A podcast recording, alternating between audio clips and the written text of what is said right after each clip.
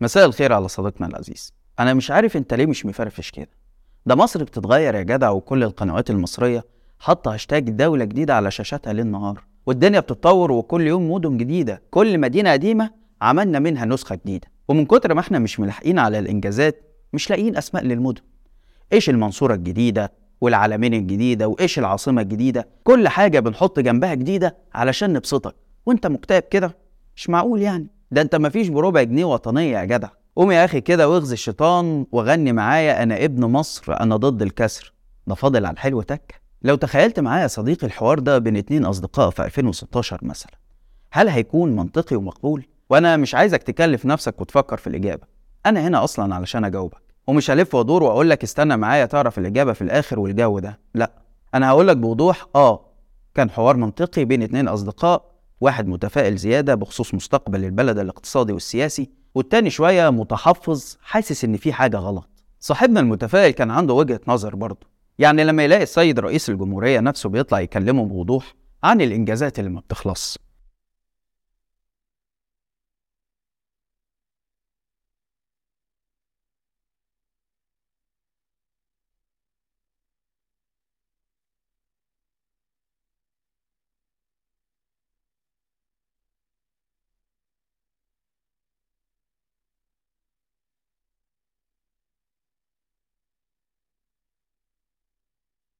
اديني اديني يا فنان ذهب وياقوت ومرجان ولا كأن فتحت مغارة علي بابا.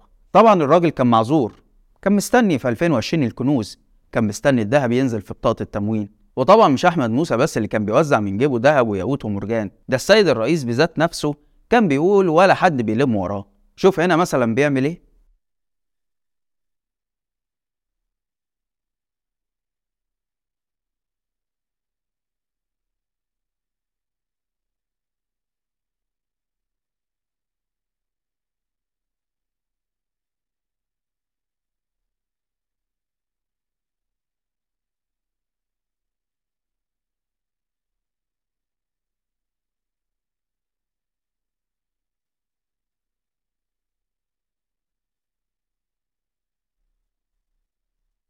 يا سلام يا دولار يا اللي مش هيحصل لك حاجة. ويا عيني عليك يا أسعار يا اللي مش هترتفعي.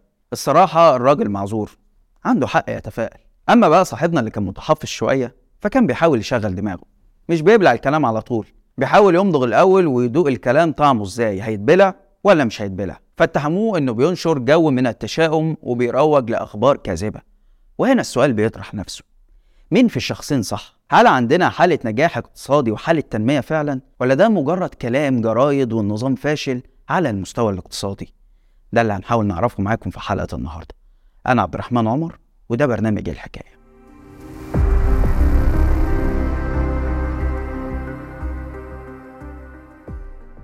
نظام الحكم العسكري الجديد في مصر من وقت قيامه وهو معتمد على سرديتين أساسيتين. الأولى الحرب على الإرهاب ودي مش قصتنا دلوقتي خالص. والتانية هي الطفرة الموعودة اللي بيمني الناس بيها كل شوية. من أول اصبروا معايا سنتين وبعد السنتين ست شهور وبعد الست شهور 2020 وبعد ال 2020 كورونا بس تعدي وبعد كورونا الحرب الروسية الأوكرانية بس تعدي وكل ده واليوم الموعود ما بيجيش. لدرجة إن صاحبنا اللي كان متفائل في المقدمة اتأكد إن الموضوع كله في الهوا ووعود فنكوش. ده لدرجة إن السيسي نفسه ما بقاش عنده حاجة يبرر بيها ولا يأجل على حسها. وبعد ما كان عمال يقول للناس لن يحدث تصعيد في الأسعار رايح ببساطة شديدة يقول لهم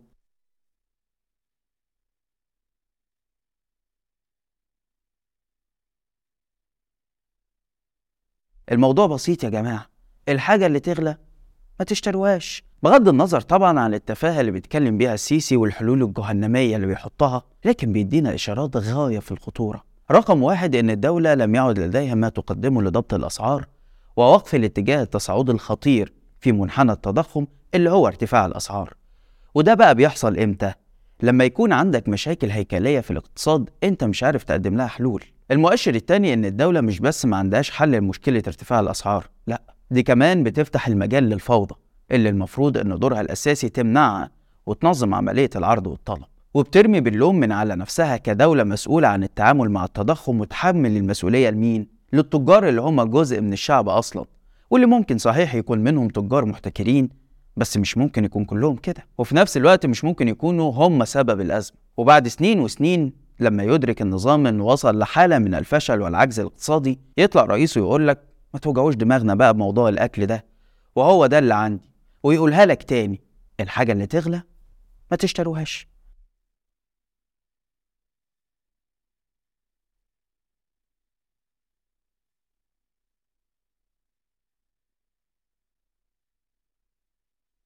هنا الكلام ده رغم إنه مش جديد بس دلالته مهمة جدا لأن اللقاء اللي قال فيه عبد الفتاح السيسي الكلام ده لقاء أشبه ما يكون بمكاشفة ومصارحة واعتراف بأنه فشل اقتصاديا على كل المستويات.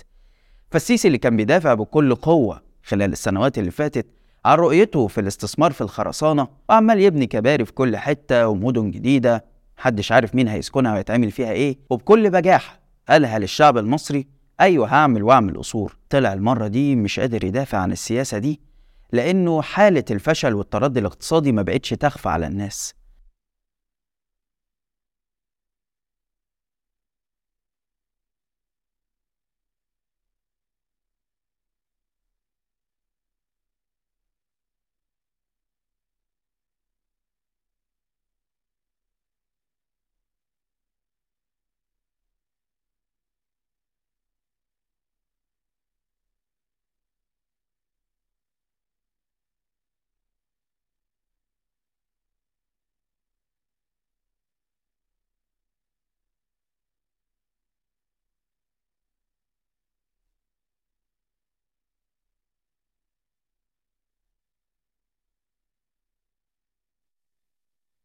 يا راجل. يعني دلوقتي بقى كلام صحيح والخبراء اللي بقالهم سنين بيقدنوا في مالطا كانوا وحشين ومش وطنيين وخونة وعملاء. طب والناس اللي تم اعتقالها وعمرها راح عشان قالت لك الكلام الصح؟ وأنت اعترفت إنه صح دلوقتي موقفهم إيه؟ عمر الشنيطي اللي عمره بيضيع جوه السجن موقفه إيه؟ طبعا هذا الخلل في الأولويات اللي السيد الرئيس اعترف بيه ليه ضريبة وللأسف مش هو اللي بيدفعها ولا نظام الناس اللي بتدفع الضريبة دي. وده برضه مش كلام من عندي. ده كلام السيسي نفسه لأنه في نفس الجلسة اعترف بأن البلد فيها أزمة سيولة ضخمة. السيسي قال لك أنا عندي عجز دولاري بحجم 30 مليار دولار. طبعا إحنا هنا ممكن نكون مش مقدرين مدى ضخامة الرقم لكن السيسي ما استناش كتير وراح هوب مدينا الصدمة. الفجوة الدولارية دي علشان نسدها إحنا محتاجين حسب كلام السيسي يعني استثمارات تصل ل 100 مليار دولار اللي هو أنت أصلا بقالك 10 سنين مش عارف تجيب 10% على بعض. كل ما تجمع 10% وتقول ياه خلاص بقى عندي استثمار أجنبي يجري بره البلد بعد أي مصيبة تعملها زي اعتقال صفوان ثابت وابنه من غير أي منطق في الموضوع. وطبعا ما سكتش لحد هنا. هو لازم برضه يرمي لك حتة كده من بتوع اصبروا معايا سنتين بس المرة دي مش بشكل مباشر. هيقول لك بين السطور كده إننا محتاجين يجي خمس أو سبع سنين علشان نسد الفجوة الدولارية بس. وبعد السبع سنين دول يبقى الزمن الطيب جاي إن شاء الله. وهنطلع الياقوت والمرجان بتاع أحمد موسى. ثم يجي السؤال هنا. هي الفجوة الدولارية دي نشأت منين بالظبط؟ إذا كان أنت من يوم ما قلت انقلاب ودول الخليج فاتحة لك حنفيات فلوس فعلا ما تتعدش وما شافوش من الفلوس اللي هم دفعوها دي حاجة على الأرض بل أنت كمان بتبتزهم أكتر علشان يدفعوا لك. فالناس قالت ما بدهاش بقى ده إحنا نشوف أنت بتودي الفلوس دي فين؟ وطبعا حضراتكم كلكم شفتوا الكتاب الخليجيين اللي نازلين سلخ فيه فلوسنا فين وعملت بيها إيه؟ طب مش مهم جت منين الفجوة وراحت فين لكن هتسدهم إزاي؟ وما تقوليش إنك مطلع صفوان ثابت علشان رجال الأعمال يطمنوا ويجوا يستثمروا لك ال100 مليار. ده ذكاء فطري وأنا عارفك ذكي ما شاء الله. تصدق يا صديقي سؤال هنجيبهم منين؟ ده سؤال مهم جدا. لأنه إجابة السؤال ده دليل جديد على فشل السياسة الاقتصادية للنظام اللي بيجهز دلوقتي عشرات الشركات علشان يطرحها في البورصة وعشرات الشركات التانية اللي هيطرحها أمام المستثمرين الدوليين. يعني من الآخر كده الكلام اللي أنا قلته لك متزوق ده معناه إن البلد بتتجهز للبيع حرفيا. خلاص النظام لم يعد لديه القدرة على تقديم أي حلول أخرى. والفكرة إن الحكومة مش بتعلن ده بشيء من الأسف. لا ده هي شايفة إن دي حاجة عادية وشكل من أشكال الانفتاح الاقتصادي. وأمر طبيعي. في ظل طبعا مناشدات من الاقتصاديين الوطنيين المحترمين إن اللي أنتوا بتعملوه ده يا جماعة هو كارثة بالمعنى الحقيقي. ولا السيسي ولا حكومته بيسمعوا حد زي ما كانوا بالظبط سادين ودانهم قبل كده. لما الناس قالت لهم أولوياتكم غلط يا جماعة في الإنفاق وفروا الفلوس لقطاع الصناعة. هم ما سمعوش ورجعوا بعد سنين يقولوا أنتوا كنتوا صح بس إحنا ما كانش ينفع. للأسف مش عارفين البلد في عمرها كام عشر سنين تانيين كدولة أو على حد تعبير السيسي شبه دولة ونلاقي نفسنا في مستنقع جديد بيتحكم في اقتصادنا ومصير ولادنا جهات أجنبية. خلاصة الموضوع إن مفيش أوضح من إنه السياسة الاقتصادية لنظام عبد الفتاح السيسي هتودي البلد في داهية. بس كتير مننا كانوا بيتعاموا عن الموضوع بس لمجرد كيد الأعادي لغاية لما وصلنا للنقطة اللي فيها رأس النظام نفسه غير قادر على التبرير. وبيعترف بده قدام الكل إنه كان غلط بس يا ريته بيعترف علشان يصلح الغلط. هو بيعمل ده علشان ما بقاش عنده أي حاجة يقولها. ما تخليش حد يزغلل لك عينك بشوية الأسفلت اللي عملوهم ولما بينزل عليهم شوية مطر بيروحوا ولا شوية الكباري اللي محدش عارف لها منين بيودي على فين. بس كده لحد هنا والحلقة خلصت. لو الحلقة عجبتك اعمل like و share واشترك في القناة عشان يوصلك كل جديد. وما تنساش انك تقدر تسمع البرنامج بتاعنا بودكاست من الرابط اللي هتلاقيها في التعليقات. وتابعنا على حساباتنا الجديدة في ال Instagram وال TikTok. واستنانا كل يوم اتنين وجمعة الساعة 8 بالليل بتوقيت القاهرة في حلقة جديدة من برنامج إيه الحكاية. سلام.